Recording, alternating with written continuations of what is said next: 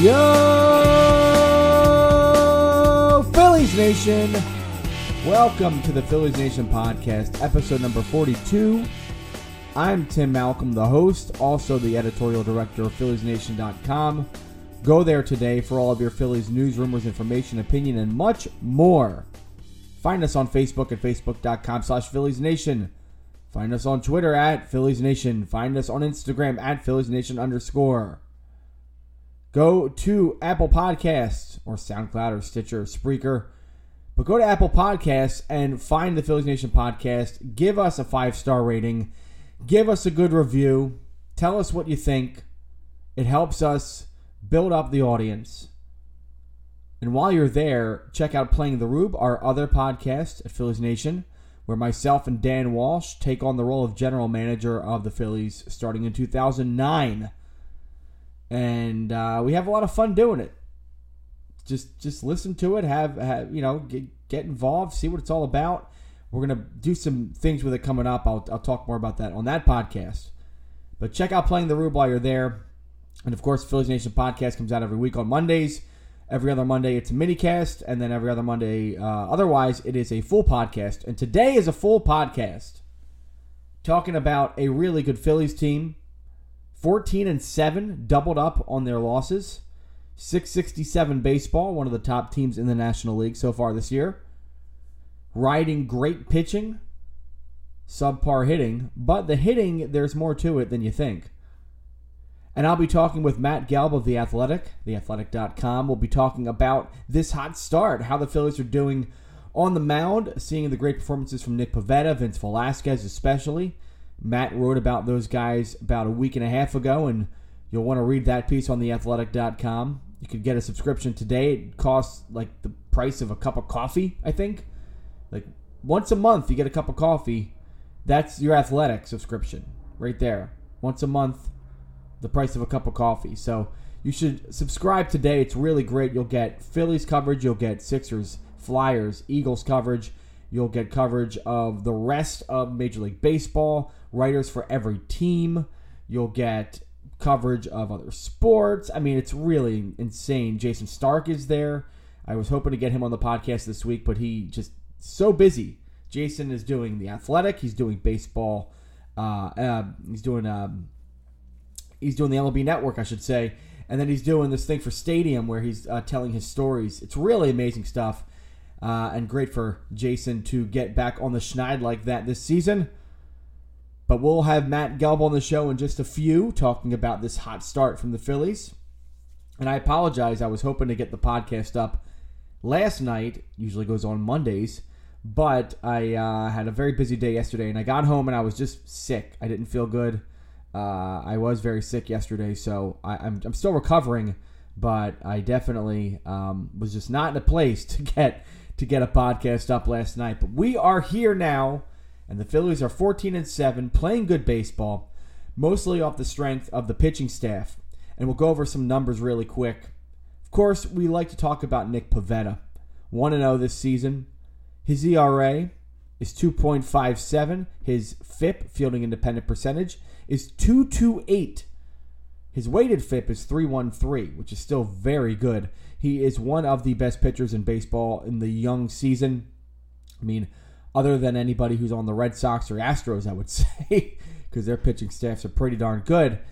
But Pivetta has a strikeout per nine of 9.0, a walk per nine of 1.29 per 0, uh, per nine, excuse me, and a and a home run per nine of 0.32 per nine. He gave up his first home run of the season on Sunday. Uh, it proved to be inconsequential because the Phillies did come back and win that game in extras. But Pivetta has been pitching extremely well. And this is something I want to highlight with Pivetta, but also with Ben Lively and Vince Velasquez, the back half of this rotation. Nick Pivetta's batting average of balls in play, BABIP, which measures, you know, anything other than the strikeout and the walk, right? or or the or the ball that goes over the fence for a home run. We're talking about balls that get in play into the field. What is the batting average of balls that are hit into the field?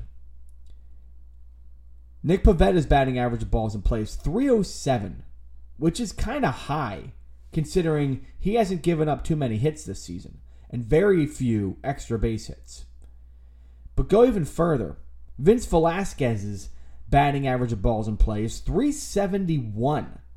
And Ben Lively's leads the majors among all qualified pitchers, 385. What does that tell you? It tells you that they're giving up a lot of hits when the ball gets through. But think about it. Pivetta, Velasquez especially, they don't give up a lot of balls in the infield or outfield, right? They're not really giving up a lot of balls. So when you think about BABIP and how it relates to Velasquez and Pivetta, the conclusion here is that you have two pitchers who are keeping the ball at the plate, whether they're striking out hitters, they're walking a couple hitters here and there. Velasquez's walk per nine is 2.11, which is low, but you'd expect him to walk some guys, right? They're not giving up too many hits. And the hits that they're giving up, I should say they're not giving up too many batted balls. And the batted balls that they're giving up get into the field for hits more often than other pitchers in the majors. So what does that tell you? It tells you that these guys could probably be better this year. That Velasquez with his 371 BABIP is giving up probably too many hits on those batted balls. Same thing with Pivetta in a 307 BABIP. You'd expect that to come down a little bit. Typically, a normal BABIP is around 270, 280. Could be higher. I mean, Pivetta's has had a high one over his career. But it's very encouraging to see that these guys are keeping the ball at the plate. And the defense should only improve this season. Yeah, they've had some shaky moments defensively. And look, the shift has played a hand in either hurting or helping them. And it's likely that the shift has hurt them a couple times, but it's likely the shift will help them later, which is why BABIP is measured. Because BABIP tells you sort of how extreme pitchers can be sometimes in things that they can't control. And what you hope is that the BABIP normalizes. So if Velasquez is at 371, you're hoping that that BABIP is going to come down into the 270s at some point this season, which means far fewer balls that are hits when they're hit off the bat. So all that to say, Velasquez and Pivetta are pitching extremely well. Ben Lively's BABIP is 385. Now he's not had a great season. His ERA is a 4.64, but his FIP is only a 3.69. So what we're seeing from the BABIP here is that Lively is probably given up a couple too many of those base hits maybe a double that could have been caught by, say, Rhys Hoskins, or, or a better fielder, I should say, has instead been hit toward Rhys Hoskins. Something like that, right? Lively maybe isn't getting the best defensive uh, play behind him when the balls are hit because he does give up more hits than Velasquez and Pivetta does. But what we're seeing here is Ben Lively's probably going to be a little bit better too. All in all, the Phillies rotation has been exceptional. These guys have uh, really just you know, stayed in games, six, seven innings apiece.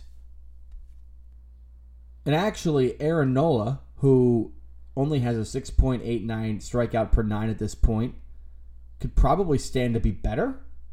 Um, his FIP right now is 3.43, and his BABIP is only 217. So there's the difference, right? Where Aaron Nola is giving up more batted balls than typical because the strikeouts are down those batted balls are finding gloves more often. So you'd expect that the bad BABIP will come up at some point, which would bring up his ERA.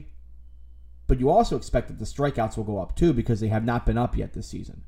So hopefully Aaron Nola just kind of normalizes into what he is. He's still very good, but uh, he'll probably normalize into a, a, what Nola is a great strikeout pitcher who gives up the occasional hit or two, but is relatively just elite level.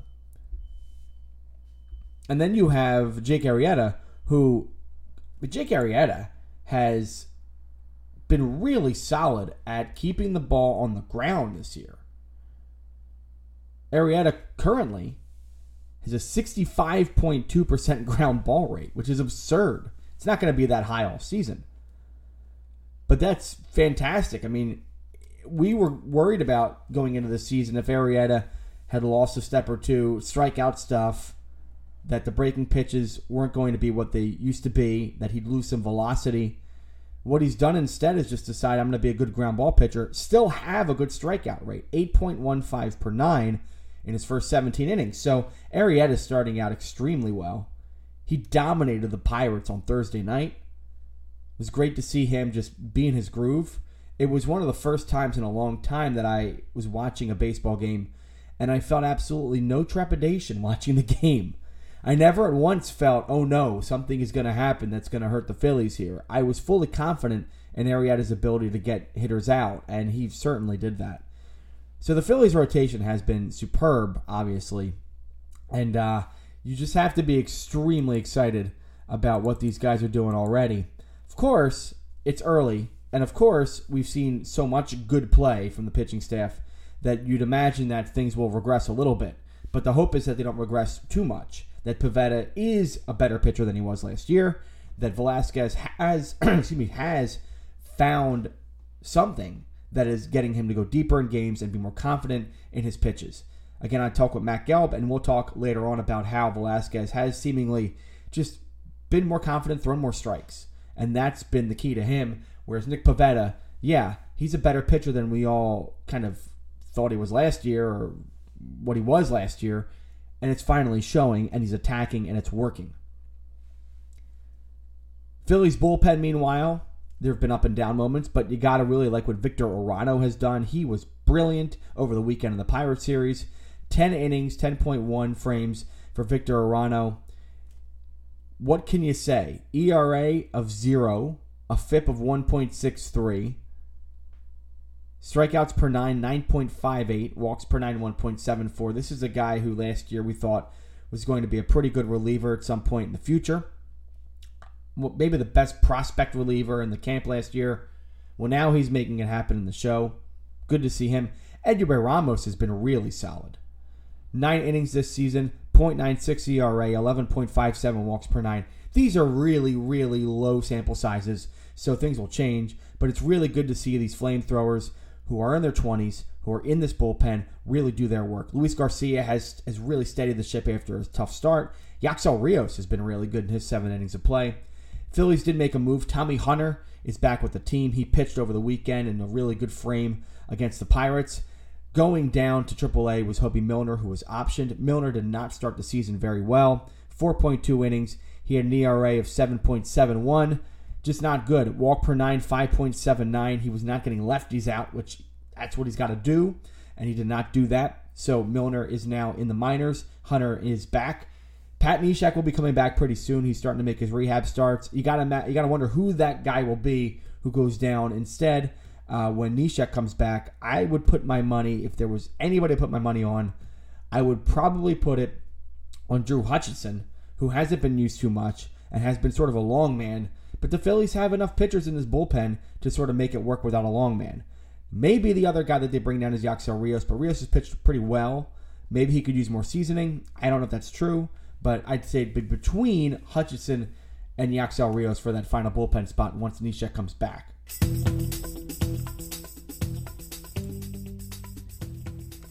Meanwhile, the Phillies made a minor move on Monday that is very repetitive. Um, Trevor Plouffe, is that how you pronounce it? Plouffe, Plouffe, Plouffe, Plouffe, was signed to a minor league deal for the Phillies, and uh, he's someone who had a lot of success a couple years back with the Minnesota Twins. He became their everyday third baseman and was actually in that role for three seasons. Over those three seasons in Minnesota, wasn't necessarily a, a, a fantastic player or anything like that, but uh, he at least held up his end of the bargain there. Over those three years, he had 252, 315, 418 for the Twins, 50 home runs, 97 doubles. So he does have some gap power, some extra base hit power. All in all, decent hitter. Plays mostly third base, but he could play multiple positions. And again, this is something that the Phillies have very much been in front of, getting guys who are flexible and can play all those positions. He could play third base, he could play first base, he plays outfield, both left and right field. He's played that in the past. Also, second base and shortstop. He played shortstop when he was with the Twins back in 2011. I don't expect him to really play much of that in 2018. But for the most part, we're talking about a corner outfielder, third base, that kind of thing. And I wonder how that fits. I don't know what the Phillies are thinking. If they just want depth in Lehigh Valley, that might be the most important thing, and that's what they're using Blue for. But I guess it's possible that they're looking down the line and seeing, well, if one of these young guys isn't quite ready and maybe we jump the gun, maybe we bring that guy down to Lehigh Valley. I don't see that happening. I mean, yes, people are clamoring for JP Crawford to be sent down to AAA, but JP Crawford has played fine. Now, okay, the hitting, the batting average has not been tremendous, obviously. We know that. But he does a lot of things well. Case in point, you go back to Cesar Hernandez's three run single back on Thursday, and JP Crawford just unbelievable base running from first base, running with the pitch, going hard the whole way, and scoring from first base. That is exceptional work. You got to like when a guy can do that. Yeah, Crawford hasn't had a great start to the season 185, 241, 333. I mean, those numbers are bad, obviously. Strikeout percentage of 26.7. But he gives you a lot of energy, and he's someone that has gotten better and better as he's gotten more comfortable, both defensively and offensively. He had the really good week two weeks ago against the Rays and the Reds, and he played okay against the Pirates. I don't expect him to go anywhere at this point. The other one is, of course, Scott Kingery, who has become sort of a subject on Philly talk radio about how position flexibility might be ruining his offensive ability. Not true. And I talk with Matt Gelb about that later, and he agrees with me. It's ridiculous. Kingery has cooled down quite a bit 229, 295, 414, 26.9% K rating, or K percentage, and uh, 7.7 walk percent. So, no, those aren't great numbers. But Gelb says this later, and I again agree with this. Kingery, when he came up to Lehigh Valley last season, had a hard time with strikeouts, and he was not perfect starting out. But there's a lot of things that Kingery gives you that are just stupendous. Right now, he's worth 0.5 wins above replacement. His defensive uh, wins above replacement really good because he can play all those positions, and he does them well. And he's got a great base running number. Fangraphs base running score has him at 1.1, which leads the Phillies quite a bit. And second place is Odubel Herrera at 0.4. Kingery does a lot of things really well. He's a good player. And as much as you want to think that the position flexibility hurts, it doesn't because he's a 24 year old Major League Baseball player who's been in those stressful situations before. And he's good. And he's shown it multiple levels. I don't think it'll be a problem. If in midsummer he's really scuffling, or JP Crawford's really scuffling, I think that's something to revisit. But both of those guys, you can't touch them at this point. But I do think the Trevor Plouffe move is interesting because, again, I'm saying his name different ways. But it gives the Phillies options in case they need to get into that well when the time comes. So a good pickup. He could be something a little bit off the bench necessarily if he comes up at any point this season. But at the very least, he does give the IronPigs some depth, and that's good enough for me.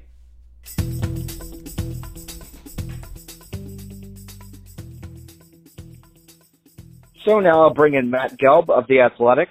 Of course, you can read him at theathletic.com. Uh, he writes about the Phillies uh, with a great team of writers there, and I'm sure it's uh, really nice to write about the Phillies right now, uh, which is something we haven't said in quite a while. Uh, Matt, welcome to the podcast. Thanks, Tim. They are certainly providing uh, interesting material. They are they are a very compelling team right now.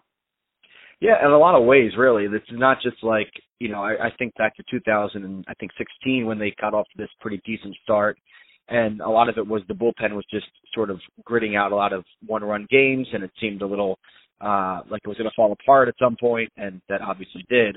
Uh, but this team has a lot of sort of there's a lot of indicators on this team that, that are kind of pointing in the right direction.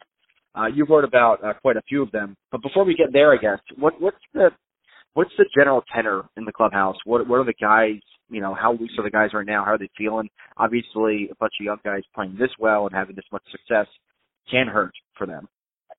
Yeah, I think there's a lot of confidence. I think there's confidence because you know they have taken care of business against you know the weaker portion of their schedule, but they have done it uh, in an unexpected manner. You know, I think everyone around this team and everyone who follows the team expected them to hit. You know, and and they haven't really hit. I mean, they've been doing this with pitching and specifically starting pitching, and I think that's given them a lot of confidence because this team knows they're going to hit. They know they have a talented lineup. They are a very athletic lineup. They are a young lineup. They're going to score runs. I, I think that's pretty clear, even though they haven't done it in the first 21 games. And I think now they sort of have gained that confidence that even when they're not clicking on offense, even when a couple guys are, are, are not playing their best, they can win some of these games that, you know, maybe we thought they weren't going to win. And, and those toss-up games, you know, who knows? I mean, like maybe these are the difference in September. I mean, I think it's odd that I'm even saying that. You know, I, I still don't think they're uh, going to be a playoff team, but you know, look, I think uh, you know they've they've made us think a little bit differently about uh, the, the total talent of this team, and I think a lot of that comes from from the way the pitching has performed to start the season. Well, you you just wrote about the offense actually yesterday, and we'll get there. I want to start with the pitching as you talked about because it is what's been carrying this team so far. Um, you had a really nice piece a couple days ago about how the Phillies are basically following this blueprint that is helping them out uh, this year, and it kind of boiled down to sort of attacking and taking advantage of hitters' weak spots and just using all the information.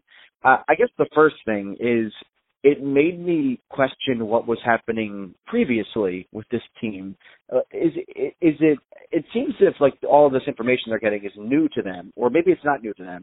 Is, is this like such a change from last year and the years before that? Are, are guys getting information that they haven't gotten before, or is it just the teaching of of that information has been clearer and they're taking it more to heart? What what's the difference between this year for this group of guys and years past? I think they're getting a lot of the similar information they got last year. I, just think they're they're stressing some of the smaller things this year. And last year you had so many bigger problems. And like Nick Pivetta, you're not going to start drilling down to the granular things with Nick Pivetta last year because honestly, you're just trying to get Nick Pivetta uh, through five innings in a major league game, and, and he had a lot of trouble doing it. And I think now, you know, he has that season under his belt. Velasquez has more time under his belt. Ben Lively's not a rookie anymore. He's got time his. They can start to, you know, put a little more on these guys' plate. You know, I, I think they've started. You know, certainly there, there is a there is a greater focus this year on opponent slugging percentage and where specific hitters are, are best at slugging the baseball, and they're trying to hit away from that. And it's a very basic idea. It's not like a revolutionary idea. You know, a lot of teams do this, but they've developed a really good plan, and the pitchers have executed their pitches. You know, I mean, look, the, the reason why the Stars have succeeded is because they have not given up extra base hits. I mean, they've only given up a handful of home runs. Uh, they've kept the ball in the ballpark. They are fine getting beat on a single. That's why they've been shifting a lot. That's why they've been pitching to the shift. If somebody beats them the other way on a shift for a single, so be it. I mean, they're trying to pitch away from a, a, a hitter's slugging percentage, and it has worked so far. And you can plan all you want, but you need the pitchers to execute. And those guys executed. They've thrown strikes. Nick Pivetta has walked four guys in 28 innings. Vince Velasquez has walked five guys in like 21 innings. I mean, this is remarkable. I mean, these are totally different pitchers right now. Yeah, I, it's it's really cool. And, and you wrote about those guys, uh, Velasquez and Pivetta, uh, specifically a few weeks ago, or about, about last week or so. Um, and you mentioned the slugging percentage, which yeah, it's it's pretty amazing how they've given up very few extra base hits. And Pivetta, who gave up so many home runs last year, is just this is a very different pitcher. And you know, one thing that I looked at last year that he was really having trouble against was he threw his fastball against righties and they was getting clocked. The slugging percentage, I think, for his fastball against righties was like Giancarlo Stanton's slugging percentage, which is clearly terrible. So this year it's changed remarkably, and he's only got a 267 slugging percentage uh, with his four seamer against righties. Is it mostly that high fastball? He's just trusting that he's got really good velocity and he can get that movement up, and guys are going to go after it. Is that really the thing there with him?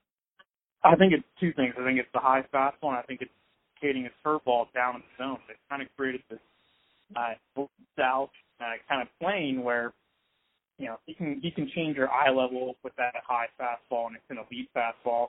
You know, he gets swings and misses with that fastball when it's in the zone. Now, you know when it's up in the zone and he's getting guys to chase, it's really good. But he's also been throwing that curveball, especially to righties, even a slider, which kind of looks like a curveball sometimes, uh, to righties, and he's changing their their their eye level. You know, he's getting the think down in the zone, he's getting the think up in the zone, and it's hard for a hitter to cover, uh, you know, both of those areas. And, and I think that's why he has had more success against righties.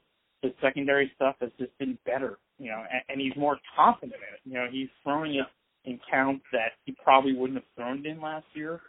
Uh, he, you know, again, you try not to rush the judgments based on five star, 28 innings, and you know, not exactly facing the greatest of lineups, but you also look for, for tangible things that say like this guy is a different pitcher. And I think we've seen some of those things with Pivetta. You know, the true tests lie ahead, but you know, if you're the Phillies, and I know for a fact that they are really excited, and if you're a Phillies fan, I mean, you got to think that this guy has figured something out, and he will go through a challenging stretch. There's no doubt about that. But I mean, the the the package right now is is a really impressive one and it's still early in the year, obviously. Um, but, but Brooks baseball is, uh, you know, they they tell you how much a pitcher's been using certain pitches, and uh, Pivetta this year is using the four seamer about 59.7% of the time, which is down from 66% last year. So he's definitely throwing the curveball more. That's at 24%. The slider is at 13%, which is about where it was last year. He seems to, as you said, you know, he has more confidence in the secondary pitches and, and using those uh, to counterbalance the fastball, which is still obviously very good. So it's great to see him, you know, sort of take that information, utilize it, and know that he has the ability to get guys out in a different uh, variety of ways. Um, Velasquez, you know, you also wrote about him, and it seems like he's just he's sort of saying he's just more confident this year, and that he just feels better about what he's doing out there. Is it? I know in the spring he was really high about Gabe Kapler and the relationship that he was striking with him did he is he just like a different person this year? Does he feel like he's got a lot of people behind him and he's not going to lose his job immediately, kind of thing? Yeah, I think that helps. And I also think just think he's he's thrown more strikes. You know, I think he, at times Velasquez, you know, would get into these ruts where, you know, he would get hit a little hard and then he would start nibbling. I mean, he would really start uh, worrying about his fastball just getting crushed. He didn't have any confidence in the secondary stuff. And he would just try to nibble at, at the edges of the strike zone and, and opposing hitters would just sit on him. I mean, he would, you know, they would not bite on nibbling pitches, and you know, he's got such good stuff. Like you, you would sit there, and I'm sure you've done this many times. You sit there and you watch him and say, just, you know, just go after these guys. You know, stop trying to nibble these guys. Stop trying to pitch around these guys. You have incredible stuff. Go after them. If you get hit, you know what? You get hit, but don't lose on walks. And you know, I think he's really taking that to heart. You know, I, I think it's helped that he's throwing the you know he's throwing his fastball a little more elevated at times. Again, that's something they've done with Pivetta. It's something they've done with Velasquez because those guys have these high spin four seam fastballs that you know can get swings and misses at the top of the zone, and uh, he's he's confident. You know, and he's slowing strikes. I think it's that's that's where it all starts for Pivetta, but especially Velasquez. I mean, look, you know, we, there's no doubting Vince Velasquez's talent you know, we've questioned whether he can be a starter because he can't pitch deep into games. Well, you know, what's the best way for him to get there? And it's a throw strike. You know, he is he has been able to stay in games a little longer, with the exception of that first start in Atlanta. Uh, he's been more efficient. He's been more aggressive, uh, and that all bodes well uh, for the Phillies and Velasquez. Yeah, 24 strikeouts to five walks for Velasquez, 28 strikeouts to four walks for Pivetta. It's really awesome to see that happen. Hopefully, it continues. Um, want to kind of go to the bullpen really quick. Uh, you know, they've had sort of an up and down year so far, but we've seen some really good performances lately. Um, we saw Tommy Hunter come back. We saw Victor Arano pitch. Just he's been tremendous so far for the Phils. Um, but Hunter came back, and the Phils decided to designate Hoby Milner for assignment. So, um, what is the decision behind that? I mean, Milner obviously has not really produced this year. He's had a tough time with walks. He has not really gotten lefties out is that it? Uh, and I mean, it feels like you know they also have some confidence in Yacksel Rios, and obviously Arano has been very, very good for them. So is it more just Milner's has not gotten it done, and so they decided we're going to just have one lefty in the pen? Yeah, so they only optioned Milner to AAA, and you know my guess is that he'll he'll be back. I, I think he will because I don't know how long they'll go with one lefty in the bullpen. It's kind, it is kind of incredible. They have a, a 13 man pitching staff and only one lefty on the entire staff. That might not be uh, tenable. But you know, I think yeah, it came down to the point where Milner had one job, and that was to get left-handed hitters out, and, and he wasn't doing it well enough. And, and look, if he's a matchup guy who can only get lefties out, or that's the only thing he can really do well, then and he wasn't doing it well, they had to make a change. And you know, they liked Hunter because uh, they you know they like Hunter obviously signed for 18 million. They like him against lefties because he does throw that cutter inside the lefties, and that cutter is, is an elite pitch. It's the pitch that got him 18 million dollars. Uh, but they're not going to be matching up Tommy Hunter in the sixth inning against the lefty. I mean, Tommy Hunter is probably going to be pitching in the seventh or eighth inning, depending on on who's who's up. So, you know, a lot is going to fall to Adam Morgan. I expect him sort of use Morgan differently than they've used him early in the season. He was kind of coming in in the seventh or eighth inning when there were lefties coming up. I think Morgan could come in earlier into games now if there's a situation that calls for him. Uh, the other righties in the bullpen, they don't have great split career-wise against uh, left-handed hitters, so it is something to watch. They don't exactly have favorable matchups against lefties uh, for later in the game, but uh, you know, right now I think they're just going with the most talented arms, and and Victor Arano, Yacksel Rios, and Edubray Ramos have have pitched incredibly well, and, and those guys have deserved a chance to keep on pitching no matter who they're facing. So Milner is the guy who is sort of the odd man out, and you know the bullpen is a is a really interesting place right now because they have these guys who you know like the Ramoses and the Rioses and the Aranos who you know you weren't really expecting that much from them. You thought maybe you know maybe this guy could be a good middle reliever.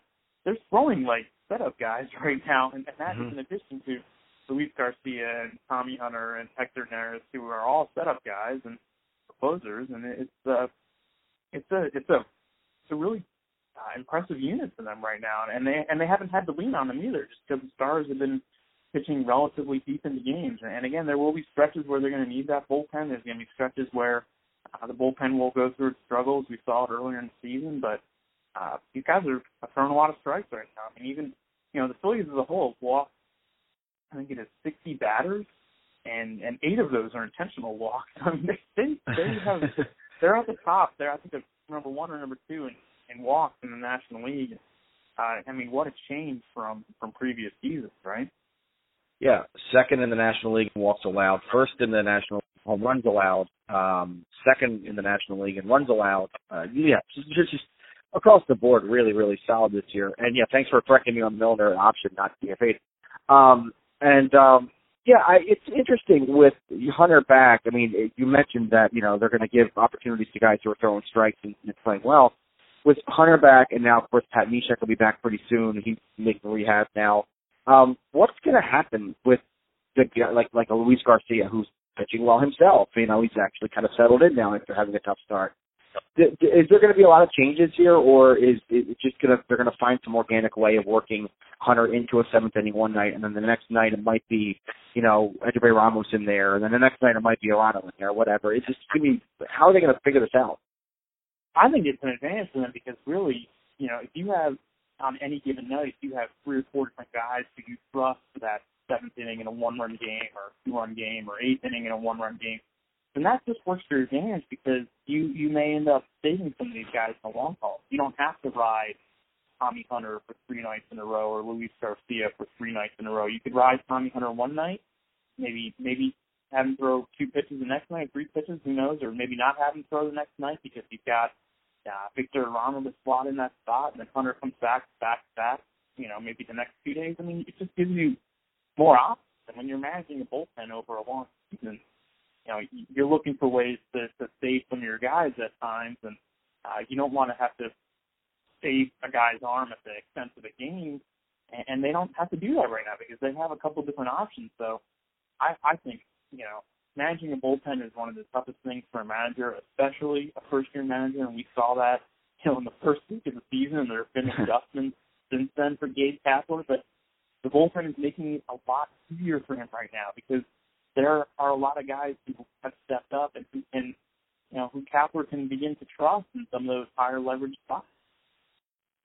So why don't we uh, move over to the offense? And you mentioned that they're having a tough start to the year, and yeah, it, it's it's pretty remarkable when you look at the numbers because there are only three hitters on the Phillies offense who have uh, batting average better than 242, and that's Hernandez, Odubel, Herrera, and Hoskins, obviously. And that said, it still seems like they're okay. It's weird. Like I, I didn't realize on Sunday watching the game that they had no hits until Pivetta got that double.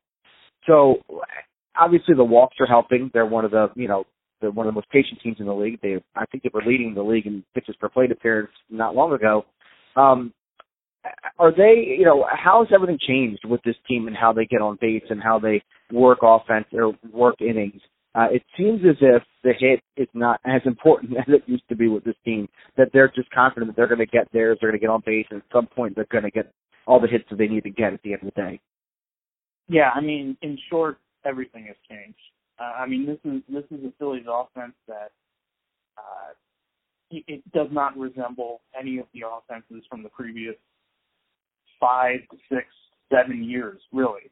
I mean, this is an offense that uh, is happy to take its walks. It's reminiscent to me. Again, the production hasn't been there, but it is reminiscent to me of those 06, 07, 08 Phillies who, you know, were totally willing to take the walk because they had trust in the next guy behind them that you know, he would drive them in or get a fake hit. And let's be real, the Philly Lions for the last five, six years haven't had that kind of depth. This team has that depth, and these guys are willing to take their walk. And no, the hits have not really come yet. You know, they've had timely hitting, you know, just enough timely hitting to win a lot of these games. You know, but in reality, the hits have not come yet. But they have gotten runners on base, and the more runners you get on base, the better chance you have of scoring. And eventually, these numbers even out. I mean, I don't think the Phillies are going to hit 230 this season as a team. That's what they're hitting right now. I don't think Carlos Santana is going to hit 151 this season, but he's still getting on pace at a 301 clip, which is you know below the league average, but not too far below the league average. I mean, he's still getting on base. So, you know, let's say when he's hitting, if he even if he's hitting 230, you know, he's going to be getting on base at a at a elite level clip almost. He'd be getting on base almost like a 380 clip or 390 clip. So, uh, the hits are going to come. I think that's I mean, they they have. I think I wrote today they have the 10th high average exit velocity in baseball, which again isn't you know an end all be all stat, but you know logic says the harder you hit the ball, you know generally that the likelier it is it's going to be a hit. They've hit some balls hard that, that haven't been hit yet, and that kind of evens out. They haven't really hit for power that much either yet.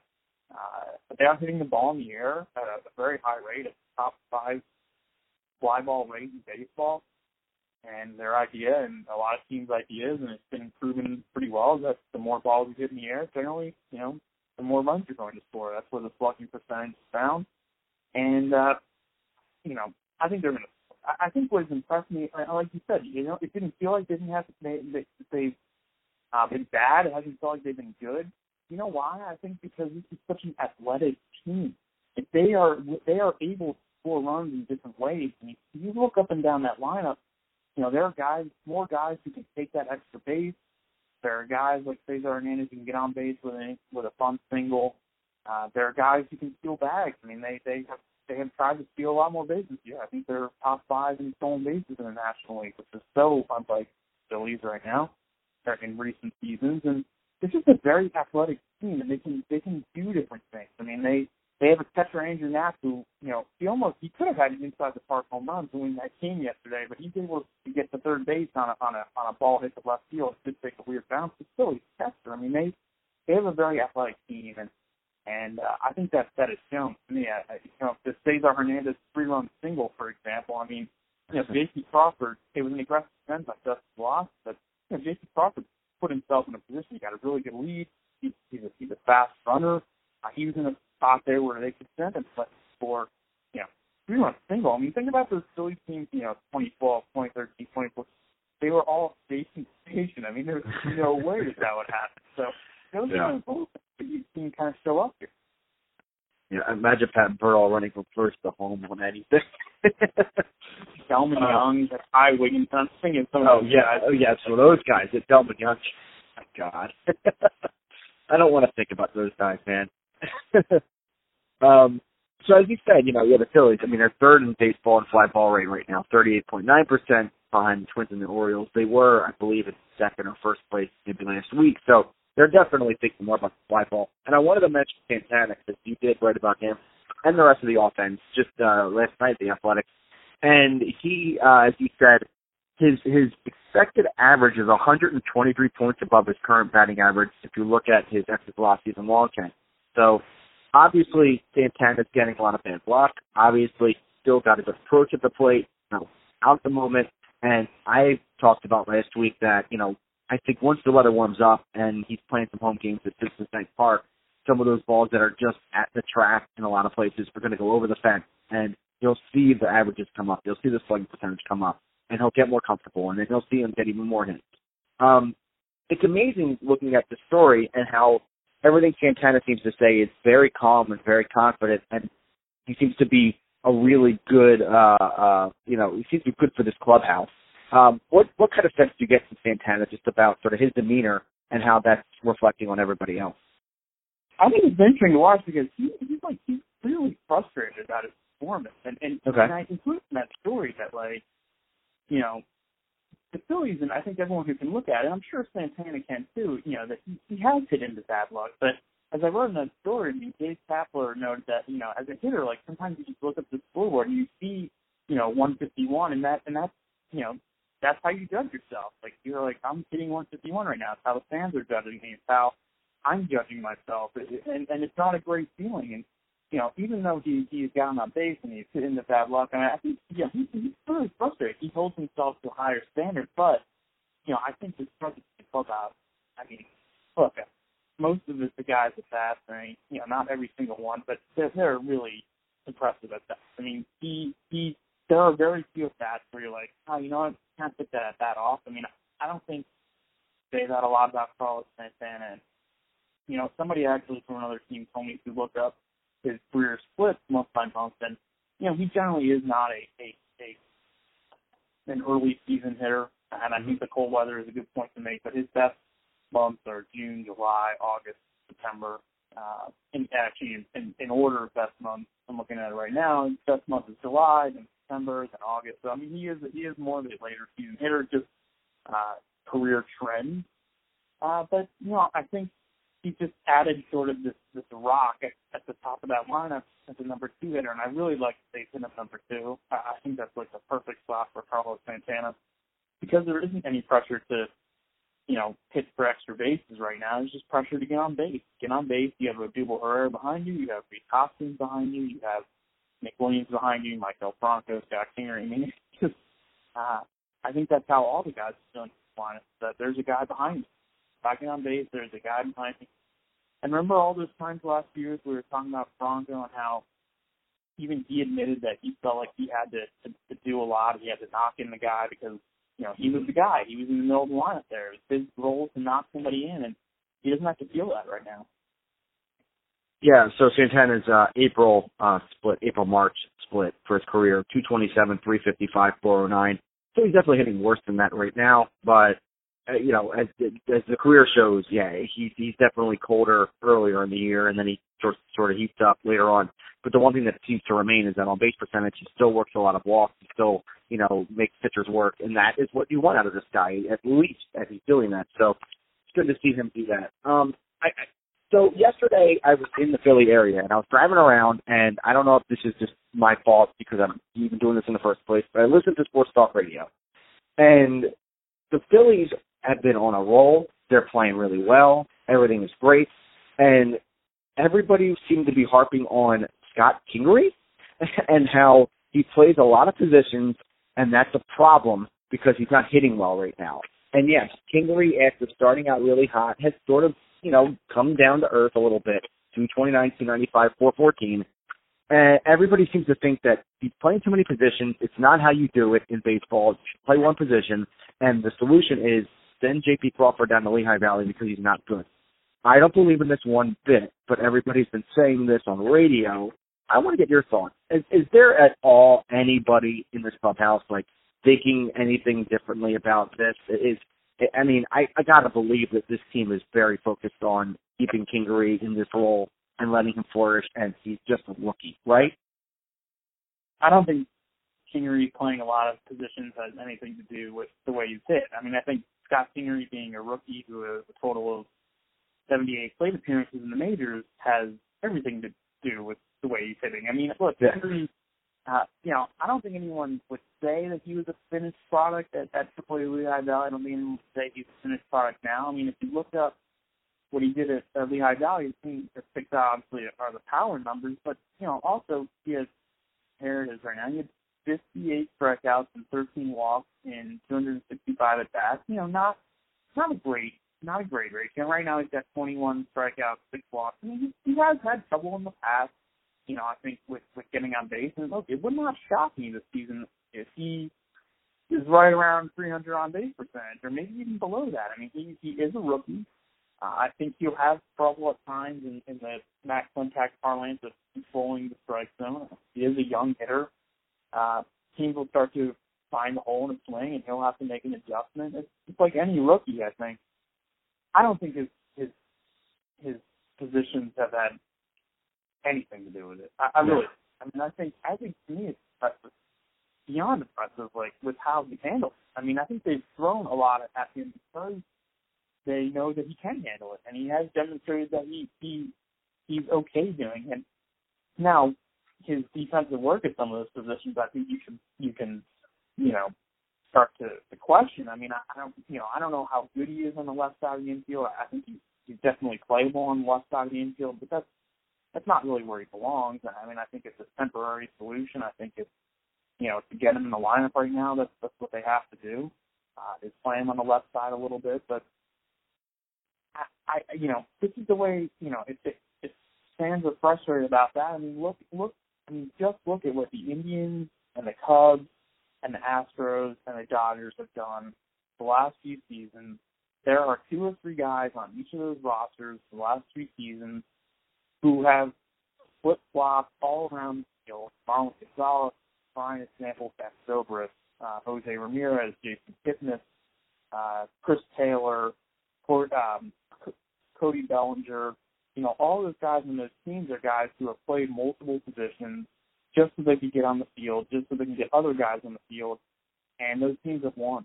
You know, and those those teams have done it with those guys because those guys have been able to handle it at even at a. And I think that's why they've done this with Kingery. Is it ideal? No, I don't think it is. But this is how they got Kingery in the roster. And, and you know, what if Kingery started the year in the minors and the solution was, well, the only way we're going to get him on the team is if he can play a lot of positions? I'm sure most people were like, yes, yes, let's do it. Let's get him on the team. Let's do it. So that's yeah. what the solution has been. And, you know, I, I think he's going to hit. I don't think he's going to be a, an all-star as a rookie. I think some of his numbers are going to be, you know, probably a, a little, uh, you know, he might be under league average in off-base percentage. Sure. I think that's possible, but, uh, you know, he impacts games in different ways. I mean, I think we've seen it, you know, either on the field or on the bases. Uh, he does some special things. Yeah, I I I, I almost didn't want to answer the question because it seems ridiculous to me as I was listening. Like, why people even talking about this right now? This is ridiculous. Well, but, it's different. I mean, it's different. Yeah, you know? I mean, yeah, yeah. And, and and the game, you know, I understand that. And I think, you know, it, some of the stuff the Phillies are doing is going to take a little bit to get used to, and some of it's not going to work. You know, and some of it they'll have to adjust. Uh, for example, the way they managed the first five games of the season, I mean, it was adjusted. You know, I don't think there's any question about that. So, you know, there are things that they're they're doing that are a little different, but uh, you know, there there is precedent, and and they've taken a lot from what the Astros and the Cubs and the Indians and the Dodgers have done, and, and those are those are pretty good models right now. Yeah, well, they are they are definitely showing uh, in a lot of ways that they are a different team than they have been over the past many years, and it's great to see all of that happen, and it's great to see the writing of Matt Gelb and his staff at the Athletic, Meghan Montemurro, Ben Harris. You guys do a great job. Uh, just covering all of this and, and kind of giving us insight on what's happening uh, between, uh, you know, within the numbers and, and, and behind behind the scenes. Uh, you can find him at theathletic.com. Theathletic.com slash Phillies is where all of the content is. Matt Gelb, thanks for coming on, man. Thank you. Thanks to Matt Gelb for coming on the podcast. You can find his stuff at The Athletic, theathletic.com, and theathletic.com slash Phillies. Also, thanks to bensound.com for the music for the podcast. Now, I want to start a new feature on the podcast, which we will do every week, at least during the season, where we highlight what's happening in the minor leagues and we'll go through each of the teams that are playing and pick out a couple players that you might be interested in. I should put the disclaimer out there that it is April and a lot of these numbers could change quickly and wildly. So don't get too worried uh, if some of these guys aren't playing so well. Then don't get too high if they're playing really well too. Kind of take these with a grain of salt, but it's good to see what's happening in our minor leagues. We'll start with the Lehigh Valley IronPigs, who are seven and nine this season. The guy that you probably want to know most about, at least offensively, is Roman Quinn, who of course can play multiple outfield positions. He's got that blazing speed out there uh, and can really change the uh, makeup of a game, uh, really just with his tools that he has with his legs. So far, he's playing pretty well 286, 355 on base percentage, and a 339 slugging percentage. So he's not hitting the ball for extra base hits at this point. He has just two of them, a double and a triple. But he struck out 11 times and walked six times, which is pretty good. So Quinn is starting pretty well here in Lehigh Valley. The biggest thing, of course, is that he has stayed on the field. He is the co-leader on the team in uh, at bats with 56, and he's not been hurt, which is wonderful. So Roman Quinn continues to uh, stay out there, and that will only help his stock. Dylan Cozens, of course, you want to know about him. Power hitting outfielder at Lehigh Valley, hitting 255 with 403 on base percentage and a 490 slug. So the on base percentage is quite good, which will tell you that the walks are up. 13 of them so far. He has struck out 23 times in 51 at bats, so that's a little bit troubling, but it's actually better than someone like Jorge Alfaro in the big club. He has three home runs on the season, three doubles as well. So it's good to see Dylan taking some walks. Maybe those strikeout numbers can get down a little bit, and if they do, who knows? Maybe Cozens finds his way on the major league roster at some point this summer. Jesmuel Valentin, who of course was very close to making the big club and plays multiple positions, mostly second base, sitting 250, 391, 365 with 10 walks and 10 strikeouts. He has four runs batted in this season with a home run, three doubles. So a decent start for Valentin, who is basically getting on base at a decent clip. So good for him. And finally, Mitch Walding, third baseman, who I guess will probably stay the regular third baseman with Trevor Plouffe coming in. Walding is hitting 268, 388, 446. Really good numbers. He has two home runs, six runs batted in, four doubles, and 10 walks to 20 strikeouts.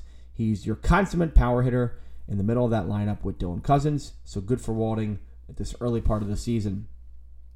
Pitching wise, Zach Eflin has thrown 20 innings. He's a 405 ERA, 15 strikeouts to 5 walks. He's been fine. 20 hits, so he gives up a hit inning. Tom Eshelman, 17 innings. Rough start, 5.29 ERA. He does have 19 strikeouts to 4 walks. The command will always be very good there, but he's uh, given up already 24 hits in the 17 innings, so he's given up a little bit too much contact and contact that gets through fielders' gloves. Cole Irvin has been through 15 innings so far, has a 5.40 ERA, 18 strikeouts and 5 walks. Again, tough start for him. Uh, but he has given up a few hits, 13 in 15 innings, so more big hits than anything else for Cole Irvin. And Enyel De Los Santos, who's also part of that rotation, was acquired in the Freddie Galvis trade. 13.2 innings, 1.98 ERA, 22 strikeouts, and 5 walks. Really good numbers. Again, I'll repeat that 13.2 innings, 22 strikeouts, and 5 walks. Those are really good numbers. So Enyel De Los Santos is someone to keep your eye on in the early going. And Jake Thompson, by the way, in 10 innings has a 10.80 ERA with the IronPigs since being called back. So, not a great start for Jake Thompson with the IronPigs this season. Let's move to Double A and the Reading Fighting Phils, who are struggling to start the year at 7 and 11. They are in the basement of the Eastern League's Eastern Division, along with the Portland Sea Dogs.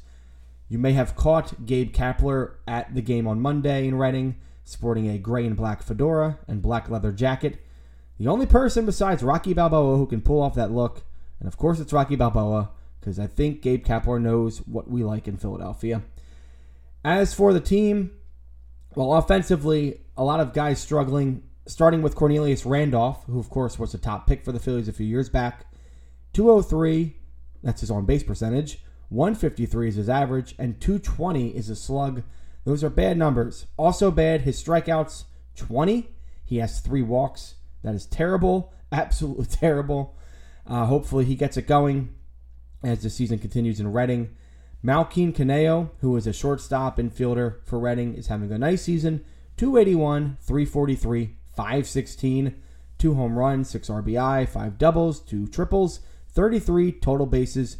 Leads the team by quite a bit. He's having a really nice start to the year. And Dominic Tomscha, third baseman, is having a nice start as well. He's hitting 283, 405, 433. The best thing about his year so far 11 walks, 9 strikeouts. Good for Dominic. Pitching wise, some up and down stuff. Ranger Suarez has 24 innings under his belt, 413 ERA. He has uh, 19 strikeouts and 3 walks. Franklin Kilome, of course, one of the top prospects in the system, in 14 and two thirds, has a 3.68 ERA, 20 strikeouts, 8 walks, Pretty good numbers 12 hits allowed in 14 innings and then 20 strikeouts. So, good start to the season for Kilome. And Jojo Romero in 14 innings has a 7.71 ERA, 8 strikeouts, and 8 walks. Not great for him. Seranthony Dominguez is the only other person that you should really know about at the moment. He could make the majors even this season as a reliever. He's a 2.25 ERA in 12 innings, 18 strikeouts, and two walks in 12 innings. That's good. He is on the way to making the major leagues uh, sooner than later, for sure. That'll take us over to Advanced A, the Florida State League, where the Clearwater Threshers are starting out the season very poorly. 5 and 13 on the year. They have the worst record of the Florida State League. Not great. And there are some performances that will tell you why it's not great. We'll start with the slightly better ones. Hitting wise, Adam Haseley started slow. He's getting himself going, 268 average, so he's hitting the ball, but it's not going for a lot. 288 on, on base percentage, 366 slug. He has four doubles and a home run on the season so far, 71 at bats, so he's getting a lot of looks. Uh, he does have two stolen bases on the young season, too, which is fine. Archimedes Gamboa is probably the best hitter on the team this season, pound for pound, 267, 362, 400. He has no home runs, 5 RBI, 24 total bases, 13 strikeouts, 9 walks. Good numbers early on for Archimedes Gamboa. Austin Listi is actually hitting the ball really well too. 380, 436, 600 with a home run, 8 RBI, 6 doubles, and 50 at bats, 8 strikeouts to 3 walks. And then you have the bad, and of course, Mickey Moniak has not started the season well. 191, 211, 235, 18 strikeouts, 2 walks. He has 3 extra base hits, all doubles. It's not been a good start to the season for Mickey Moniak. Really hoping that he'll pick it up as the season goes. It is his first time in Clearwater, so there is adjustment to think about. But it's also Adam Haseley's first time in Clearwater, so there's adjustment to think about there. You know, it happens. It's what it is. And we'll hope that Moniak does improve as the year goes on. It's still early, so there's definitely a lot of time for him. And Jose Pujols, who last year I believe had like 300 strikeouts, has 20 this year in two walks in 48 at bats for the Threshers.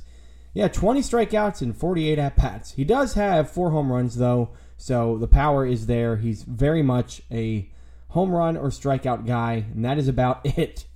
Pitching wise, Sixto Sanchez, of course, is the big name in the Clearwater rotation. He's had just 10 innings of work so far and a 5.40 ERA. He has 11 strikeouts and 5 walks. In those 10 innings, 13 hits allowed. It is his first and second starts of the season, so plenty of time for him to get his feet under him, and he should probably thrive as the year goes on. Mauricio Llovera is also very good this year. 11 innings pitched, 1.64 ERA, 12 strikeouts to 6 walks. Those are good numbers. And uh, also Bailey Falter, 3.38 ERA in 16 innings. He has 15 strikeouts and 3 walks, so good to see that uh, from a team that is having a lot of problems in the early going. There are a couple decent performances, at least, for the Threshers.